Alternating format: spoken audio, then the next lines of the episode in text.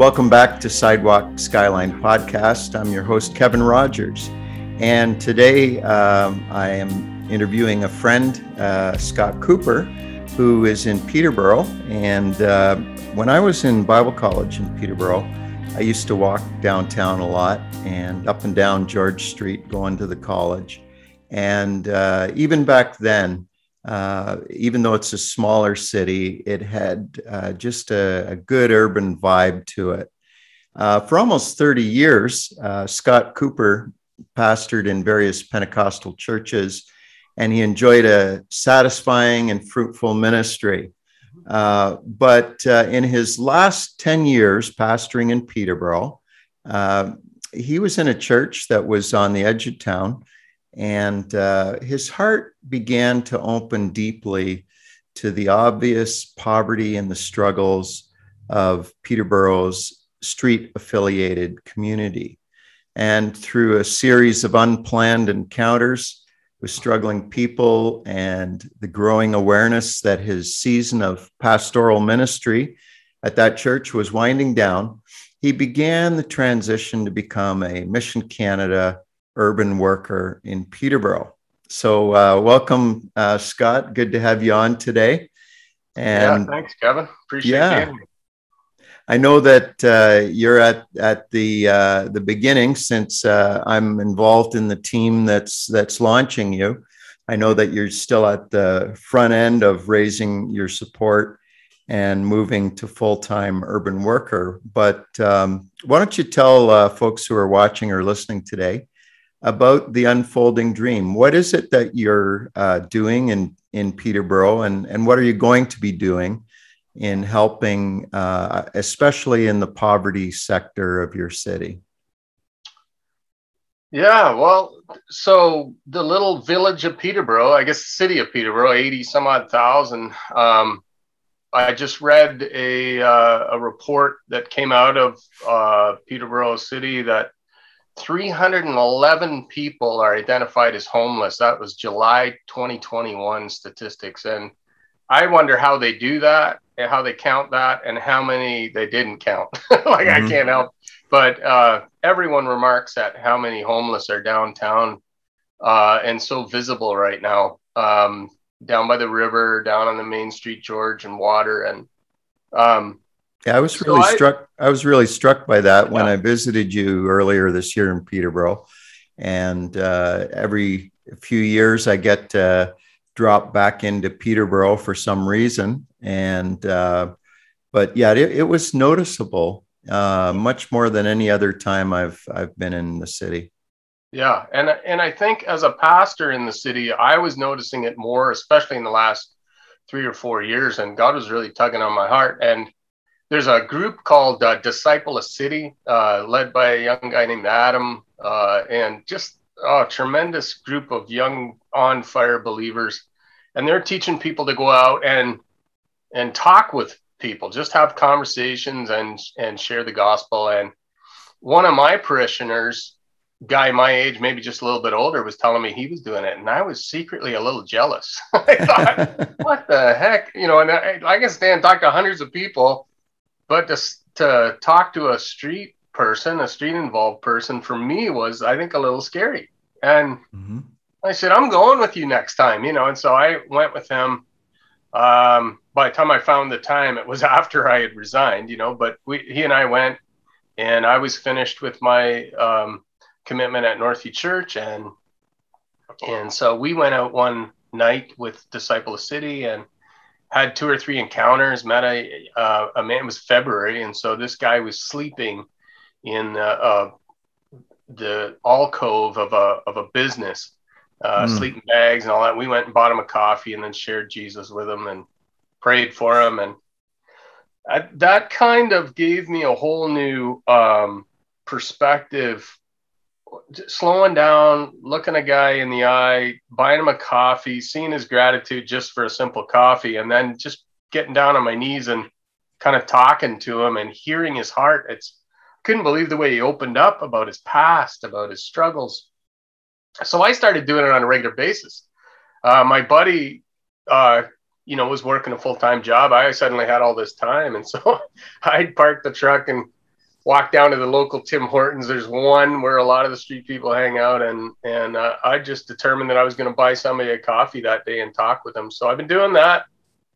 It's led me to all kinds of uh, conversations. I've heard all kinds of heartbreaking stories. Um, and out of that, I think was born this idea that, man, I, I want to help these people if I can. Uh, just take the next step in a very practical kind of humanitarian aid kind of way. There's plenty of um, opportunities. There's plenty of there, there's plenty of social structures and uh, um, helps in Peterborough you know, and I'm thinking my goal really is to connect these street involved people with the helps that already exist government um, churches uh, you know volunteer stuff that's going on and and um, just just be kind just be generous just show hospitality and be a good listener and uh, I've already found that people are confiding in me. Uh, it's funny, just yesterday, I talked with a man named Brian who was on a park bench and finishing off his tall boy beer, his $2 beer. Poor guy was not in the greatest of shape. And I sat down on the bench with him beside him and just said, Hey, how you doing? Not too good. And I said, Well, tell me about it. And he starts telling me about it. Then he stops. He goes, Who the who the F are you? and I said, I'm just, just the guy that cares, man. You know, and, and so he's guarded at first. And yeah. he stopped a few times to ask me who I was. And I just said, look, honestly, man, I'm just a guy that cares. Keep talking. Tell me. I want to know. Anyway, his big concern was housing. And housing is very difficult in Peterborough, like anywhere mm-hmm. else. Mm-hmm. But uh, in my phone contacts, I, I know a landlord who has two or three uh, rooming houses. They're not places you and I would be delighted to stay in, but it's a warm spot. And I said to Brian, I said, look, man, if I make this call, uh, would you go with me to to see whether we can get you a plate? And he's just like, what? Yeah, man, I'll do that. And he just so I called this contact, and uh, mm-hmm. the supervisor was home.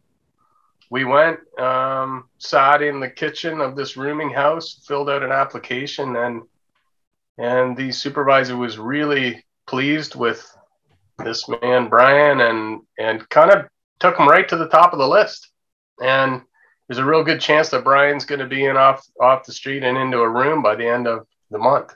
Wow. So that's the kind of thing that I want to do. I'm also establishing a relationship with Brian. I'll be in touch with him again. We'll have further conversations and through the power of that relationship, like while we were on the bench, I prayed with him twice once about finding a place, and the second time about the pain that was in his body. Mm. But, um, you know, it just didn't feel right to, uh, you know, go through the whole four spiritual laws with him and all that right there. You know, he just, it, we just weren't ready, you know, but my, but my goal with Brian is to build relationships, stay in touch with him see things improve for him. Um, and uh, and through the power of that relationship, the kindness that that I'm going to naturally have the ability to share the full gospel with them and see them enter the kingdom. So it's a double whammy. That, but that's what I'm after. But they meet those needs first, if I can, uh, and then through the power of that relationship, bring them to meet Jesus. Well, you know, it, it, Scott, it reminds me of uh, I heard a story of a man whose job was tending animals, and uh, he had um, uh, 99 in the fold, and he went out to find the one lost sheep. And yeah. Uh, it, it's kind of a, a bit of a, a, parallel to what you're doing. You you left the the 99 at uh, Northview Church and uh, to to go on the street, uh, not with an, a schedule, but right. with an open heart, to say, uh, "Holy Spirit, lead me. Uh, yeah. Who can I buy a coffee today?" And and so this is this new kind of kind of rhythm for you. Oh um, yeah, it's new. Yeah, that's so different than than is, pastoring yeah. a church, or or it can be. Yeah. Um, now um, we'll talk a little bit more about Peterborough and, and the city and some of the needs and some of the plans. But before we do that, I just kind of want to dig in a little bit. And uh, um, you're uh, you're you're in your your early fifties, I believe. 55. And uh, 55, yeah. And yeah. So you, you've got uh, almost 30 years of uh, being uh, full-time ministry, pastoring in different places.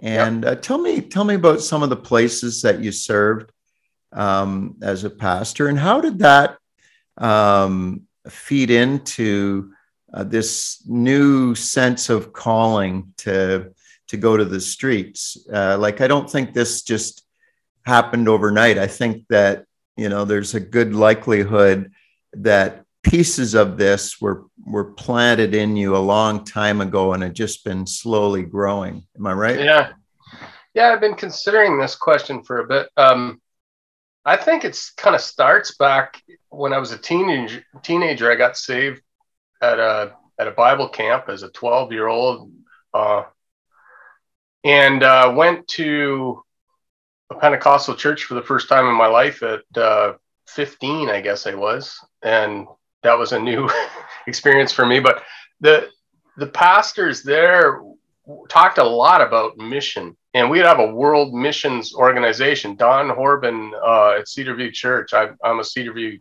kid, I guess, really, and uh, Newmarket. Newmarket, yeah. yeah. Uh, Don and Mike Horban. There was, you know, they'd have a, a mission week or month every year, and missionaries from all over the world. I met uh, Jim and Kathy Cantelon there. Actually, when I started going there, they were still the pastors, and they went to mm-hmm. Israel. It it got in my heart. I just thought, you know, Christians are on mission. We're mm-hmm. we're about uh, yeah going out, and uh, so it started there. I think I think the Horbans really helped plant that in my heart as a young man. I went off to Bible college. Uh, then, you know, some of the guys I worked with, Charlie Swarwood, you know, a community guy, been the pastor in, in Stratford for 30 some odd years before yeah, he retired. Now, now he's police, the chaplain. Police chaplain, yeah. the police, yeah. Yeah. And the head of the Ontario Police Chaplains Association. So, I mean, this guy doesn't quit, but it, for him, pastoring was about community. Everybody in Stratford would be in a coffee shop hey pastor charlie they don't go to our church but so you know that that that idea of mission mission being outside of our you know our, of our house and reaching to the end of the world but then also we're on mission as a as a church to be in you know in community uh, then you know i worked alongside tom quinn was his associate pastor i've been up to north spirit lake on Bearskin uh, Airlines with with uh, with Tom and other small indigenous communities preaching in their little um, you know chapels and and churches and so I've been exposed um, to different facets of of communities and peoples outside of my small group by the men that mentored me, which I'm very grateful for. Um, I remember even as a, for me, even as a youth pastor, trying to figure out how to motivate my first youth group in Milton, Ontario. Um, we, we, uh, we walked the streets with Paul Burke. We went on a weekend down to Toronto and Paul uh, Burke yes. was a missionary down there. We slept on the hardwood floor of this old Anglican church right next to the Toronto Center and then the Eaton Center. And then we, and then we, uh, walked the streets with Pastor Paul and his church was the, was the people. And we were and he warned us you know we're going to be walking in some of the seediest parts of town and we're going to be talking to prostitutes and and you know drug addicts and stuff. And and i'm thinking as a pastor you know this is going to be good for my farm kids in in you know milton. And then again in stratford we did it. And and uh, you know good exposure for them. Well man i'm telling you it was a great exposure for me just watching Paul deal with these people um, with respect and kindness and the and the love that they had for him. And I mean, these people were used to cut him coming around with groups because there's like 15 young people following him around like a puppy dog, and we're yeah. all it's almost like a trip to the zoo. Like they, you know, they we're there to observe, and they're I was amazed at how gracious the street involved people were with us. Mm-hmm, that mm-hmm. they understood what he was trying to do, build awareness, and they weren't offended by, you know. And I, I just I learned a lot watching Paul. Yeah, Paul, Paul Burke. Burke. inspired uh, so many, you know, yeah, and yeah. uh, and he really was um, in in Toronto at, uh, during those years. Uh, really was uh, cutting a new path.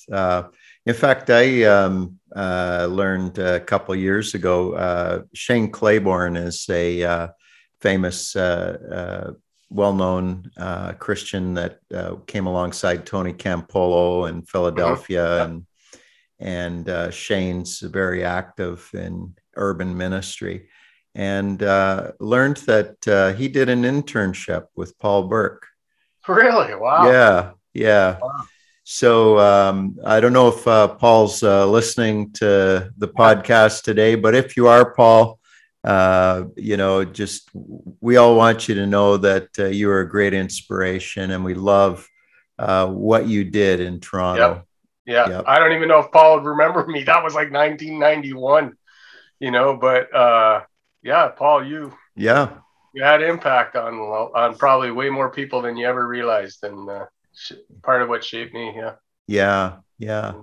Um, so, um, some of the early experiences taking kids on mission trips, uh, um, encountering just people in, in poverty. Uh, so let's go back even farther to the start of the call of God in your life. You know, when did uh, when did you have that awakening, that sense that, you know, I've given my life to the Lord, but now I need to give my life to serving the Lord um, full time? When, how did that uh, take shape in you? Yeah, that was, I can't remember a certain event, but it certainly happened at Cedarview Church. Like, so I got saved at a Brethren Bible camp and went to a Brethren Bible chapel and got baptized there and loved that experience. And we uh, we went to the to the Pentecostal church in in uh, when I was around 15. I remember it all kind of crashing in my, on me. I think by the time I was 16, I knew the call of God was on me, and it, a lot of it was just observing how passionate these believers were about given it all to reach the, the lost. And mm-hmm. um, I didn't don't think I told a lot of people about it. I was quite nervous about it because I'm I'm an introvert by nature, and I didn't like the idea of having to stand in front of people and preach. I kind of thought I was going to be a missionary and go to Africa to build churches. What's hilarious is when I say build churches, I meant put up structures. You know, like I was I was in woodworking in grade ten, building furniture and stuff. And I, yeah, that's that's how I'll serve on the mission field. And God had other plans, but um, yeah, no, I I think right around that age of 15, 16, just that sense that God was God wanted me to do the to give my life to this, and mm-hmm. uh, and so it was and I, I'll, I want to go back to Jim Cantelon too. There was a moment in time there. I do remember this moment vividly, where we had just got to the church, and Jim, Pastor Jim Cantelon was the pastor, and his wife Kathy. So they're this young, beautiful couple in their thirties. I mean, she's this gorgeous blonde. They have three little uh, blonde-haired kids, like probably all under I don't know eight years old or something. Just the sweetest looking family. And I me- never forget them standing up and telling us that they were having to resign. And it just knocked the church over. And that they were going to get on a plane and they were going to Israel, that God had called them to Israel. Well, that was the time in the 80s of Scud missile attacks and, you know, people weren't visiting Israel at that time. It was a dangerous place. And here's this guy bringing his beautiful wife and children over there to live because God had called him. And I'll never yeah. forget this statement. He said, I have determined that it is safer for me in Israel in the center of God's will than anywhere else being out of the will of God. and I just went, holy, that was awesome. Uh, yeah. Uh, again, a but, powerful, impactful thing. And and I, yeah, I think that was one of the things for me. I want to yeah. be in there as well. Well, you know that's that's so true, and it's amazing how when we respond to that direction from the Lord to to go somewhere or to be with with someone that he actually takes takes the fear out of it he gives you the mm-hmm. grace that you need for um, what would otherwise be a, a, discomforting situation and right. uh, i'm sure that that that's been part of a, a, a change in you going from Definitely. you know the um, uh, relative uh, security and comfort of a local church to yep. being the guy out on the streets by himself mixing with people that other people are trying to avoid yeah and uh, you couldn't do that without a, a, sense of empowerment right a sense of uh, i'm i'm happy to be doing this i want to right. do this yeah that's, that's interesting true. true. yeah um, so um, in your life were there some other uh, mentors or influencers that uh, affected your sense of calling to the streets in particular? Well um, hung out with sammy welton for a while. He he's the you know the president of uh, the the executive director of yeah. of Possibilities International, and and actually worked alongside with him for about a year and a half, and got to see poverty in mm. other mm-hmm. countries like mm. uh, Guatemala and Ukraine and uh, um, Kyrgyzstan, and mm-hmm. like I've taken trips with teams uh, from churches over there, and we don't know what poverty is. Like the the the squalor of some of these government run homes for disabled children or senior citizens or mentally handicapped men. Just unbelievable. Mm. um, uh, it was it was in traveling with sam and doing overseas and stuff that i realized that we're the oddballs in canada. We we think the whole world's like us and everywhere else you know they don't have the government programs they don't have the the supports they don't have the wealth the uh, homes, the food, the, you know, the stores that that we do, even the the law and order, like driving in any one of those countries, you know, just traffic in and out, and yeah, just so uh, that that was that helped shape and form me. Uh, I know in uh, when I was pastoring in Goderich in 2007, we took um, I think about 30 people over and redid a, an orphanage in in Tokmak, uh, Kyrgyzstan. We raised $45,000 in the community through through fundraisers and dinners and things like that,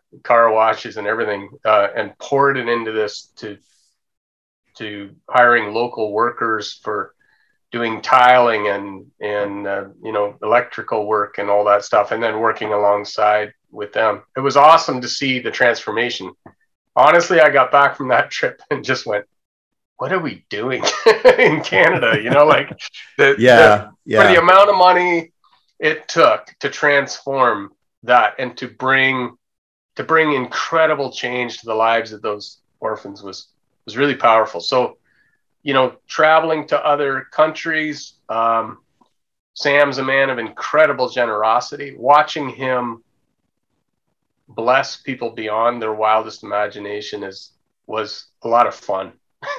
and that guy just he's he's a ball of fun no matter where he goes. But yeah, that was, when, that was when, when you know people like Sam Walton, uh, you know, or uh, you know many other names we could mention, Paul Burke. Uh, yeah. You know, there's there's there's people in our life that uh, what you you see the uh, it's it's not just a job.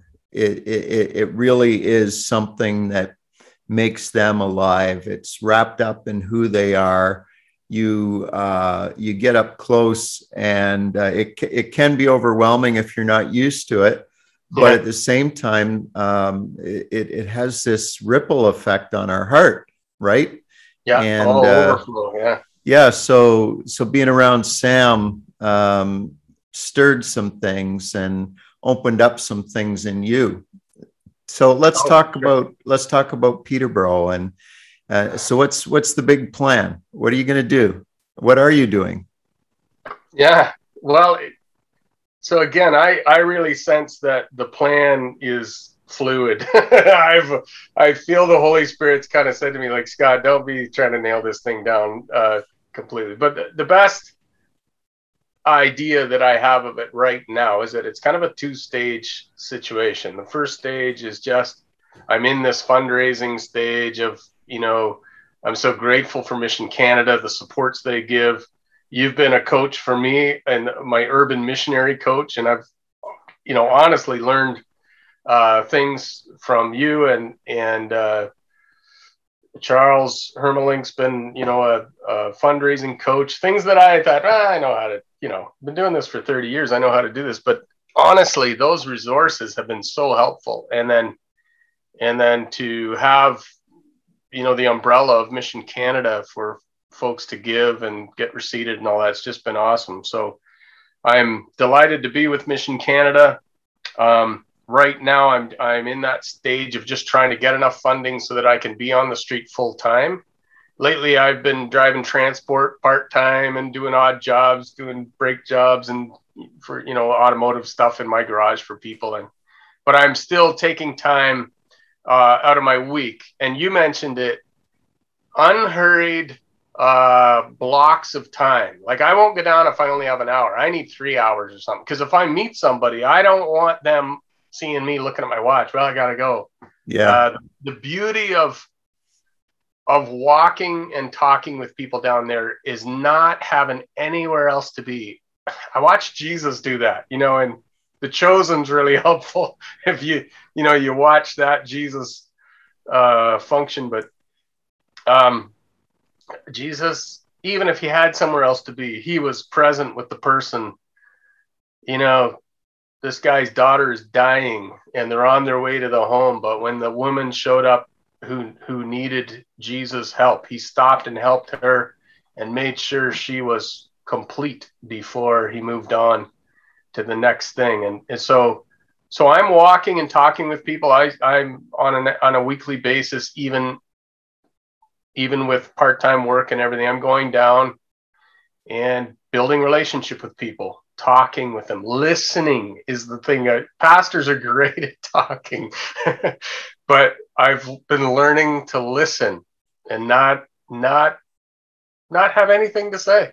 Just listen. Just, mm-hmm. just show them the dignity of hearing their story and and just you know oh man that is terrible or or that's a piece of good news or or whatever but reacting to them and not being so hung up on oh i got to get the gospel in here i got to get this you know i got to get my two cents in the goal to build relationship to show kindness to treat them with respect because so often they don't get it. Uh, that's what I'm doing right now, building a network of relationships with the people, as many people as I can on the streets. And then at the same time, I've been having meetings with Canadian mental health supervisors and ODSP workers and uh, Brock Mission, you know, the men's shelter, the the Yes shelter, the you know, meeting the supervisors and the the uh, directors so that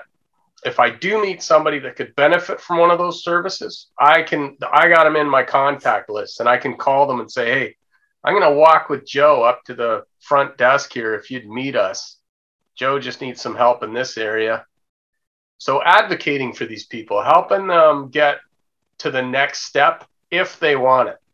I know a lot of the, a lot of the people they're not looking for help. They're fine.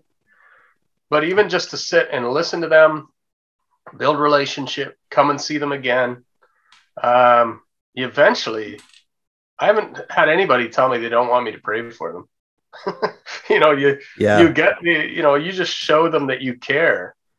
Well, you know, I think when when you look at a safety net in a city, uh, primarily, you have in the safety net uh, a mix of social work, and uh, sometimes you have faith-based uh, ministries that mm-hmm. are are stepping in to make a difference.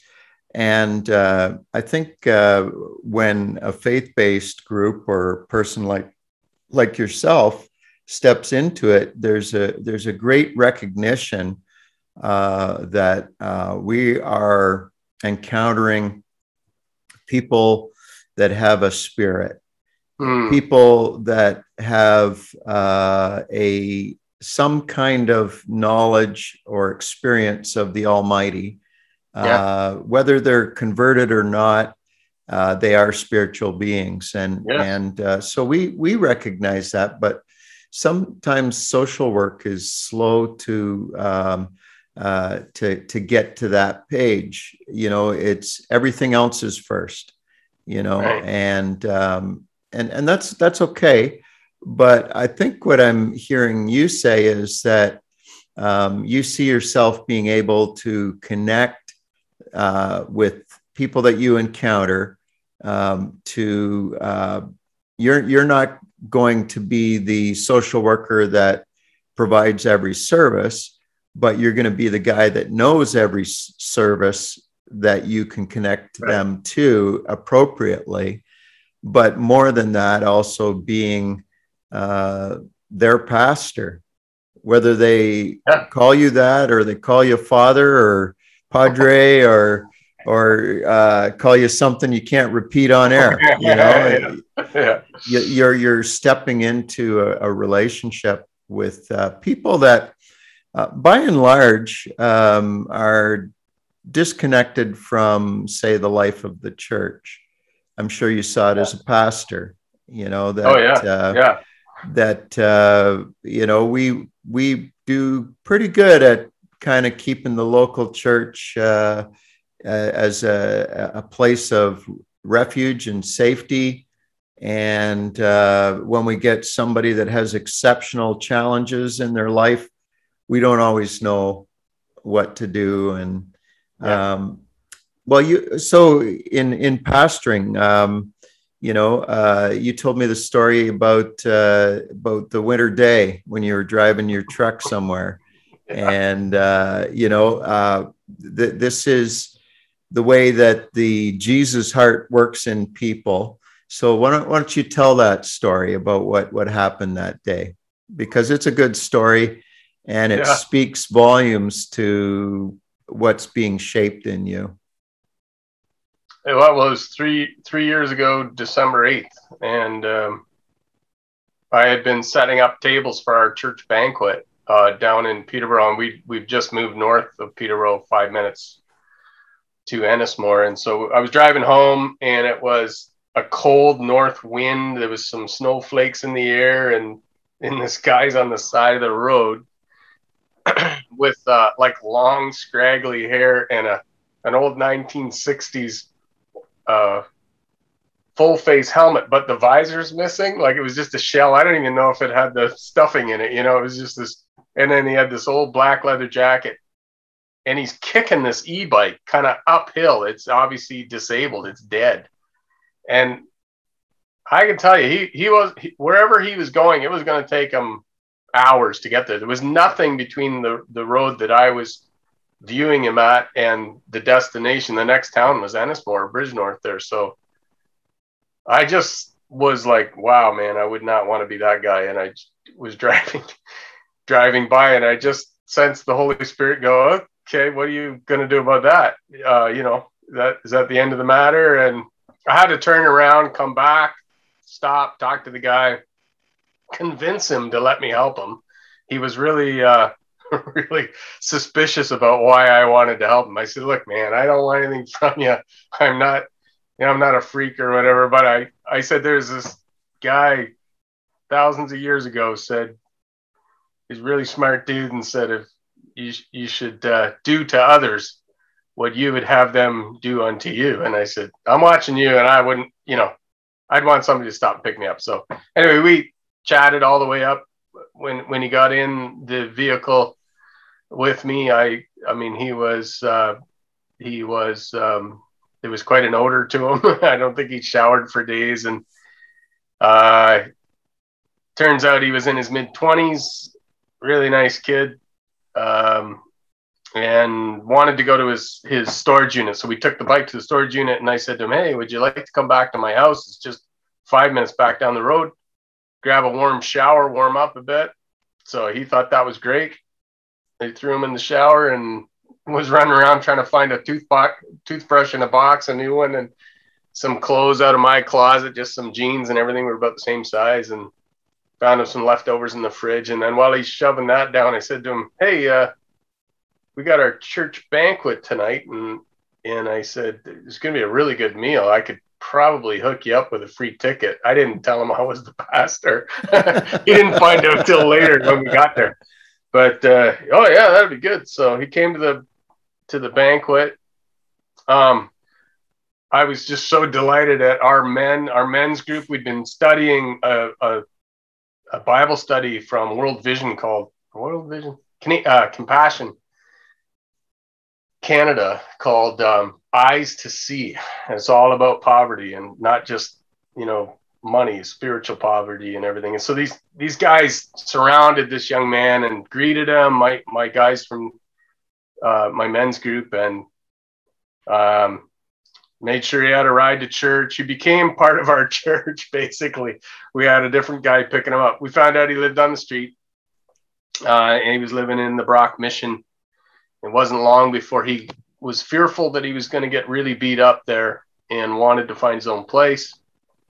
And he showed me one day we were having lunch and he showed me this ad for a for a small bachelor apartment.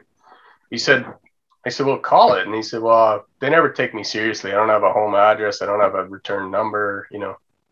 So I said, well, give me the phone. So I, I called um, and just said to the landlord, you know, I'm a local pastor. Here's, I'm, I'm sitting with this guy. I've known him for a while now. And I, he's, he's got good character. He you know, could we come see it? And so the landlord said, yeah, sure. We went and saw the place and, and got it that day. And wow.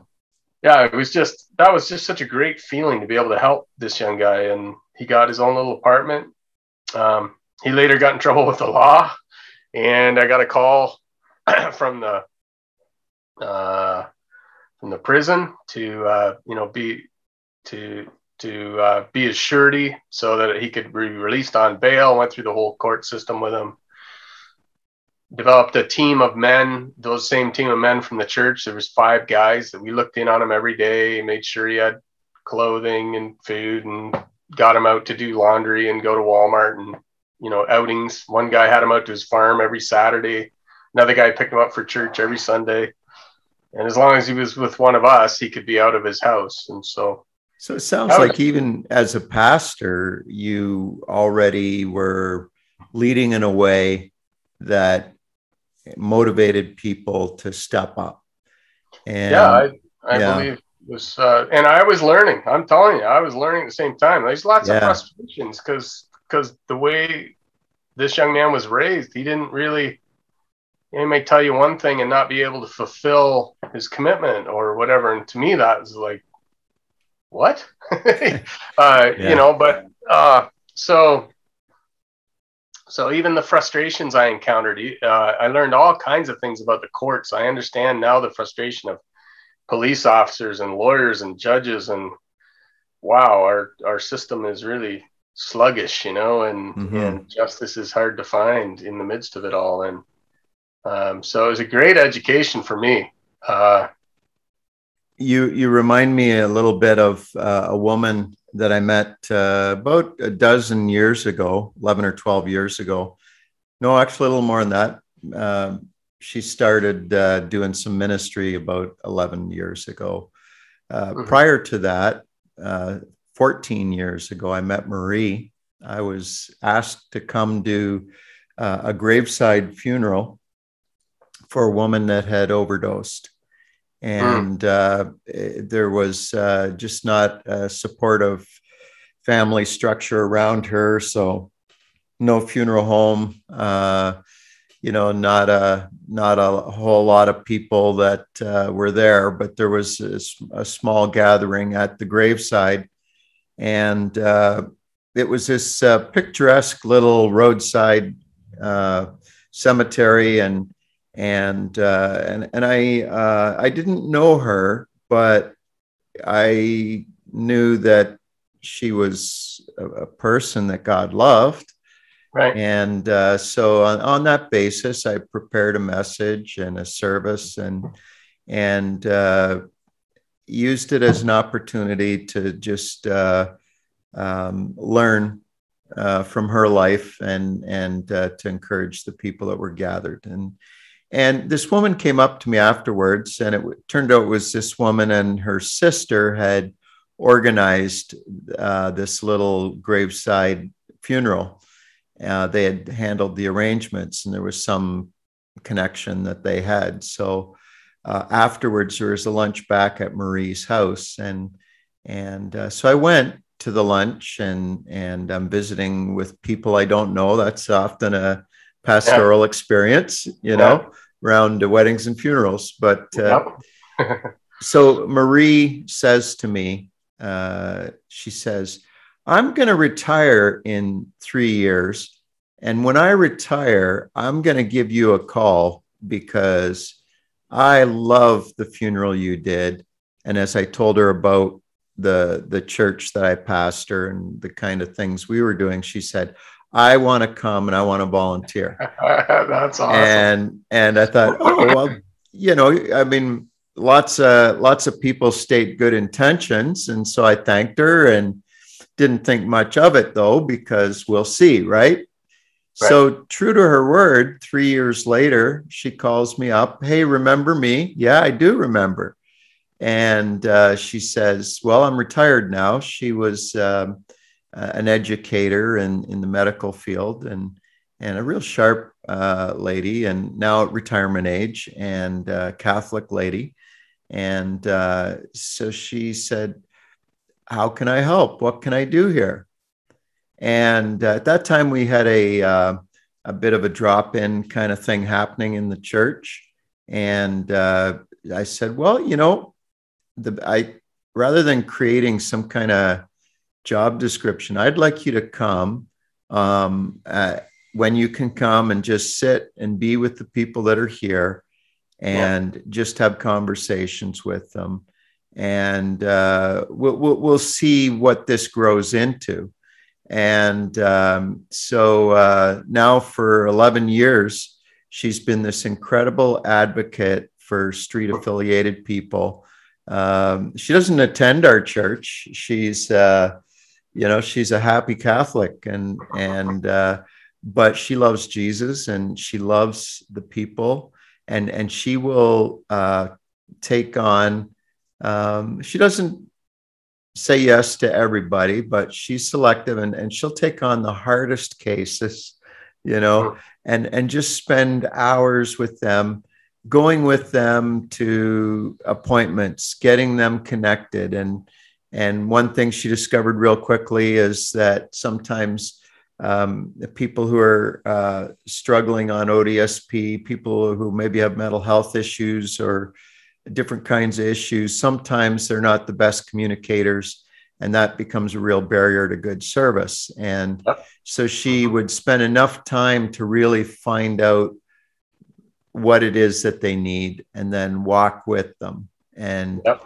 in fact, she had um, uh, a couple times she appeared in court and represented um, uh, people in court. And she's not a lawyer.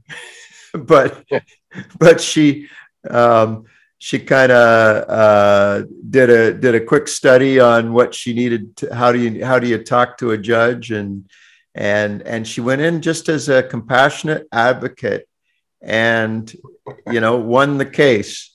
Wow. Um, you know, and uh, but she's a straight shooter too. Like if she's going to represent somebody in court, she'll say, "Listen, you got to."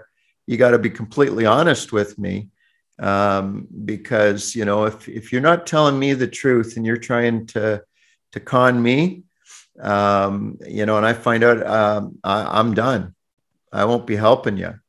And uh, so she's learned how to communicate effectively and compassionately.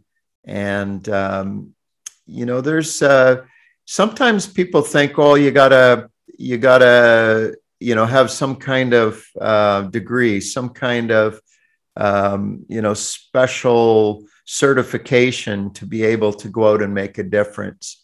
And uh, to that, I say, well, that may help, but uh, I'll take a person led by the Spirit who's submitted to the Lord in good relationship with others any day, right.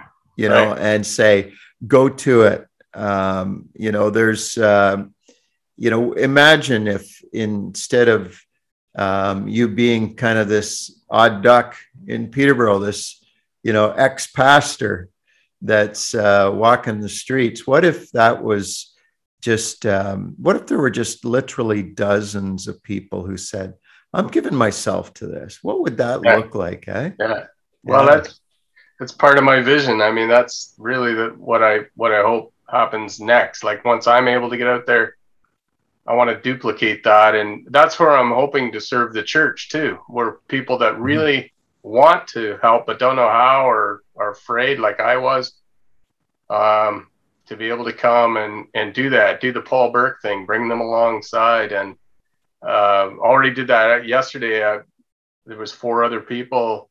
We split up into teams and and went and did that, and uh, so and eventually you'd, you'd ask me what my vision was. I just wanted to mention real quick that the second part of that vision is to actually have a street front front uh, location. Mm-hmm where I could have a team of volunteers that would man that place. You know, you could have computers for online applications. You'd have uh, a mail, physical mail address for them, uh, an email address if they needed. Uh, you know, phone messages could be taken, mm-hmm. and and then you could have people out walking around, bringing people back to that storefront. Call it the hub. You know, a mm-hmm. place of connecting to all over the community. So that's really. I mean, that's a bigger part of the vision. It requires more money for leases and but um, it's really i'm really hoping that we have an army of street level advocates on uh, in peterborough uh, before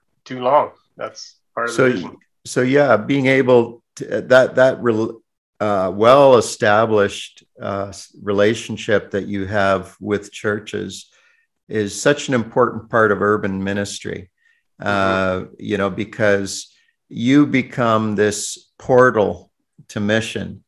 Right. Uh, you become this, uh, you know, if you think of uh, the Himalayas, and uh, if you're going to, you don't just say, I'm going to go to Mount Everest without any preparation or any guide. You, you, yeah. you, you, you need a guide, you need a Sherpa. Yeah. And uh, our cities need Sherpas. They need people like you that can uh, walk people on safe paths uh, through the city. Um, yeah. Um, now, your wife Wendy, um, she works at Masters College and Seminary in Peterborough, yep. and um, you. We've talked a little bit about you know how you'd like to um, also uh, be a resource to the school and to students, and what kind of things would uh, uh, would would would happen in that context. Yeah, well, um, already this year, I've been called upon by the school, but Masters College and Seminary, uh, to uh, Pastor or uh, Professor Graham uh, Gibson runs mm-hmm. Uh, the urban urban um, ministries course, like he and and uh, world, you know, kind of. Usually they go to Toronto with COVID. They haven't been able to, so they they've done it in Peterborough the last couple of years and so they asked me to come and to lead a small group. So I had seven students with me, and we walked through the city, and I I gave them some of the history, some of the and so, talked about some of the experiences I've had, and we walked down by the river, and it was uh and we would stop and pray. Uh, we we stopped prayed over the over the police station. I'm currently the the chaplain of the Peterborough Police, which is awesome too. That's just come about uh, and gives me opportunities Um, and so it was just kind of a prayer walk, and and and, and you know, I got seven or eight uh, first year students who are tomorrow's leaders in our movement. It's just so cool, and uh, that's an annual thing, I think, and um, I'm I'm hoping that um, I can you know uh, be uh, available to the school for I don't know maybe other classes or whatever things come up. I'm I'm just hopeful. Uh, Graham's a great friend. Um, and Wendy knows everybody there. And so I'm just hoping that, and of course, we had lots of students attending Northview Church because it's the closest church geographically to the school. So many of the students in the older grades, they're in the older uh, classes, their third and fourth years have, have actually sat in the pews at our church. So I, I don't know what it holds, but I, I believe that that's kind of part of the future. I mean, served 30 years in this movement and and 10 of them right in this town and got great relationships all through the school. So I'm I'm hoping to be again just available to be or do whatever they want me to do uh, to help shape tomorrow's leaders. You said uh, that you are the chaplain uh, for Peterborough yeah. Police. Yeah. So tell me about that. What's what's a police chaplain do? well, um, I mean, basically, I, I think there's kind of two sides to that. There, there, there's the official side, which I think the police chief and the higher ups see.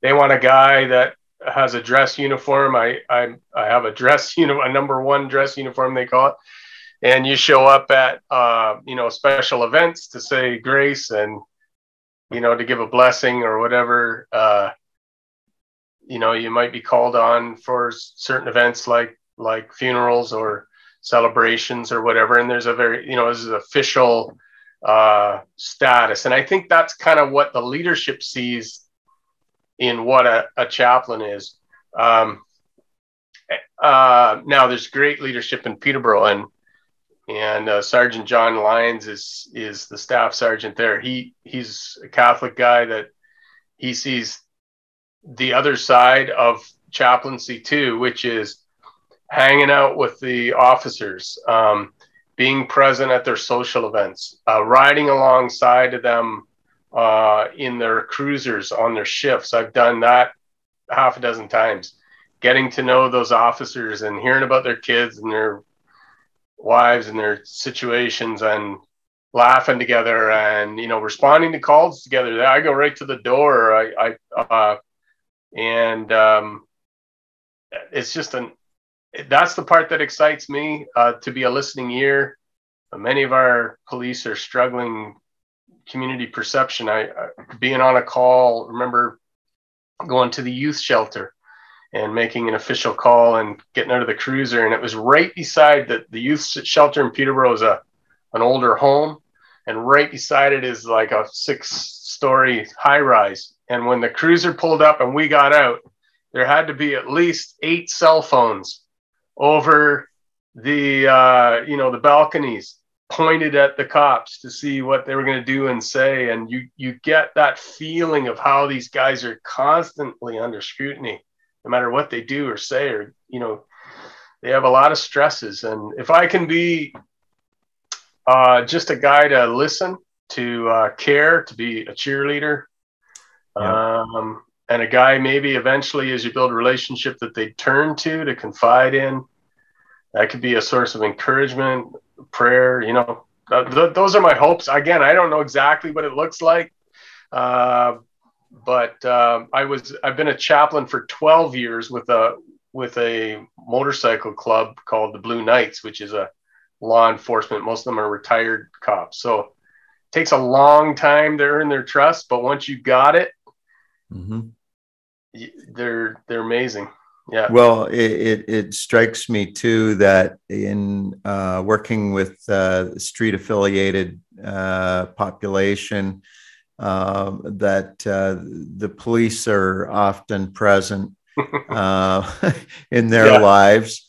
And so, um, are, does that put you kind of in a bridge Definitely, position yeah. between the police and and the, yep. the people that you're you're helping yeah yeah, I'm really hopeful that you know as as my relationships on the street progress, um, you know, and on these ride-alongs, we we roll up on on people that are you know there's noise complaints or open alcohol containers or whatever, and uh, to be able to be the the guy that says, "Hey, I, I know that guy. Do you want me to talk to him? You know, for you, officer?" And you know, and just kind of warm things up and and uh, to be able to bridge that gap between, you know, this even the street affiliated people will often see the police all as being oppressive, you know, and mm-hmm. Mm-hmm. and so many of them are not. The majority of them are, I mean, incredibly respectful and patient and kind, but um, to be that go between between the regulars that they encounter and uh, and the police um, is also one of my hopes and it just was an incredibly god ordained you know thing that came up again just in the last few months where a retired uh, sergeant recommended me uh, you know he's a good christian man and so the opportunities that have dovetailed here are kind of crazy. so again, I think it could be a lot bigger than I even envisioned. Uh, th- those relationships and the possibilities that are there. I think you're going to be doing this for a while. Yeah. Yeah. And uh, so in the in the show notes uh, on the website for the podcast, uh, we'll include a link to um, your Mission Canada page if people want to get in touch with you, if they want to uh, support you financially. Uh, there's ways for them to get involved in doing that.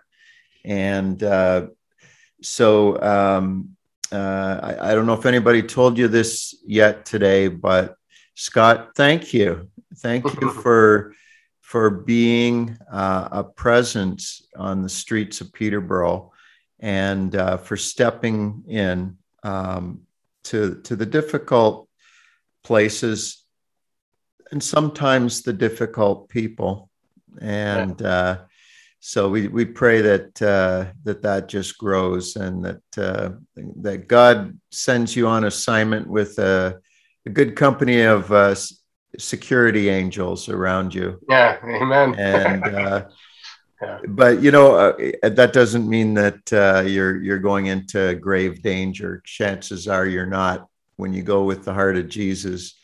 Yeah. You're you're you're stepping in the light, and uh, so so thank you, Scott. And uh, I think uh, that's a good point in our conversation to wind it up. Mm-hmm.